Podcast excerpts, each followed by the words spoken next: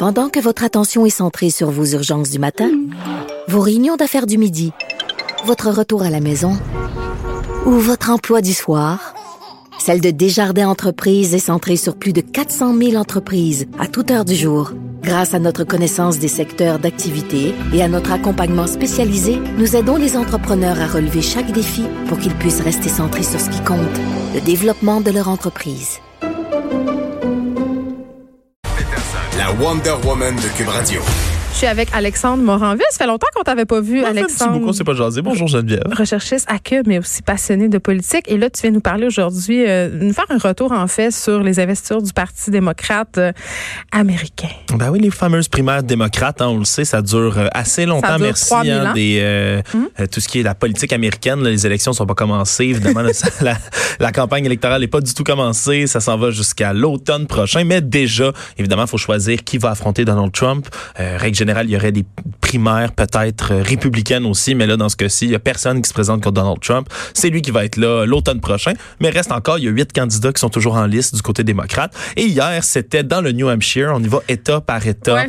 Euh, on s'en va chercher les Mais pourquoi candidats. c'était important euh, cet État-là particulièrement? En fait, ça vient tout de suite après l'Utah où il y a Ouais. eu une espèce de, de, de bug informatique dans les applications qui a fait en sorte, mais c'est un échec. c'est-tu le vote papier qu'on a pris des photos qu'on a non, C'est envoyé? encore pire. hein. Dans l'Utah, c'est encore pire. Non, non, mais c'est encore pire que ça. Hein. Je sais pas si tu savais. Non, ce qui- je sais arrivé, rien, là. Alexandre. C'est pour ça que tu es là. Il y a une espèce de bug informatique là, qui, qui a paralysé leur système, mais en Utah, qui est toujours, une, selon une tradition, le premier État à voter. euh, c'est un espèce de système archaïque dans lequel là c'est genre dans des gymnases, des centres communautaires. C'est la croix et la où les bannière, gens là. vont littéralement à pied derrière le candidat de leur choix. Euh, Il y a plein de gens qui disent que c'est antidémocratique, anticonstitutionnel parce Ben que oui, les parce gens peuvent voit. voir les Ben votes, oui. ça influence. Bref, l'Utah ça a été un gros fiasco et c'est pour ça que le New Hampshire, qui était le deuxième État si on veut à suivre dans la course, est tellement important parce que la primaire, c'est pas tant une chose d'arithmétique, c'est pas tant une affaire de, de calcul scientifique savant, c'est surtout une affaire de dynamique. Ça donne le Quand- ton. Ouais, ben quand on a autant de candidats, c'est vraiment important euh, que plusieurs candidats partent en force. Puis c'est ce qui est arrivé là, c'est encore Bernie Sanders puis Pete Buttigieg qui s'en sont sortis euh, directement. Bernie Sanders, on se rappelle, euh, candidat vraiment plus de gauche que des mesures presque qualifiées de socialistes aux États-Unis. Lui s'autoproclame Mm. comme un socialiste, ce qui est extrêmement rare aux États-Unis, presque tout est de droite. Qui euh, clash quand même avec euh, Pete Buttigieg, qui est 40 ans plus jeune quand même que lui. Oui, puis Hein? lui, on l'a beaucoup attaqué, justement. Euh, il y avait toute cette campagne de publicité par rapport au fait. euh, euh, il y a un des candidats qui disait, moi, pendant que je négociais avec l'Iran, lui, il faisait changer les trottoirs de sa ville. Là, on a vraiment tapé sur son inexpérience puis son jeune âge. Il a quand même été élu pour la première fois à 29 ans là, dans la petite municipalité de South Bend. Qui est Oui, mais maire d'une ville, président Ouais. des États-Unis, Alex. C'est sûr, c'est sûr qu'il y a une. Le genre une- marche. Ouais, c'est sûr qu'il y a une grosse marche, mais dans tous les cas, Bernie, qui a eu à peu près 26% des voix, derrière lui, à 1 euh, Pete Buttigieg, 25 juste en arrière. Et là, euh, ça a été célébré tout de même comme une grande victoire pour Bernie Sanders. D'ailleurs, euh, on peut l'écouter hier, il a dit que c'était, il y avait une première étape importante de franchir. And let me say tonight that this victory here is the beginning of the end for Donald Trump.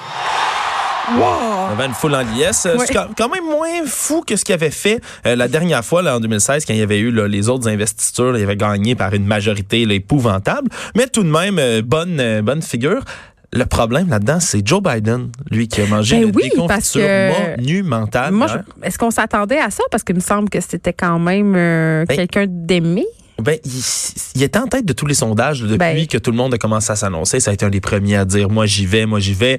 Euh, ça fait des décennies qu'il est à Washington. Il a été le vice-président de Barack Obama. Ben oui. Euh, il bénéficie du support d'ailleurs des communautés. la table latines. était mise pour lui. Ouais, mais communauté hispanique, communauté noire euh, sont vraiment derrière lui. Ouais. Mais là, le problème, on s'attendait à ce qu'il fasse pas nécessairement très bien. Lui-même, d'ailleurs, était parti plus tôt. Il est pas resté pour voir les résultats. Il a terminé cinquième, ce qui est, écoute, en dessous de la barre de dégelée. 10 On parle de 8 euh, de- du vote seulement qu'il y a eu. Bon, c'est les premiers États, mais Ben, quand même, ça donne le ton, ça. dit tantôt. Ça donne le ton, c'est important.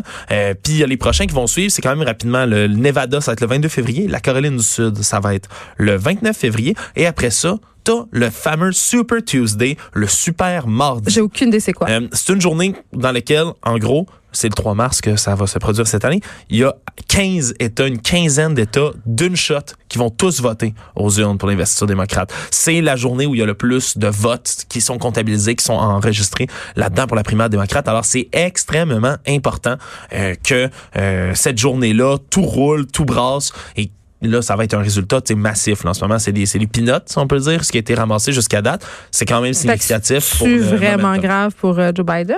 C'est pas vraiment, vraiment grave pour l'instant, sauf qu'à date, les deux, et ça a été la même chose dans l'Iowa, il a pas fait bonne figure tant que ça.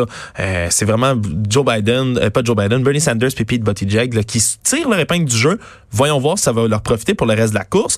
Euh, mais dans tous les cas, il est, est pas tout seul non plus là, à pas s'être présenté du tout là-bas. on se rappellera le milliardaire Michael Bloomberg qui est dans la course maintenant.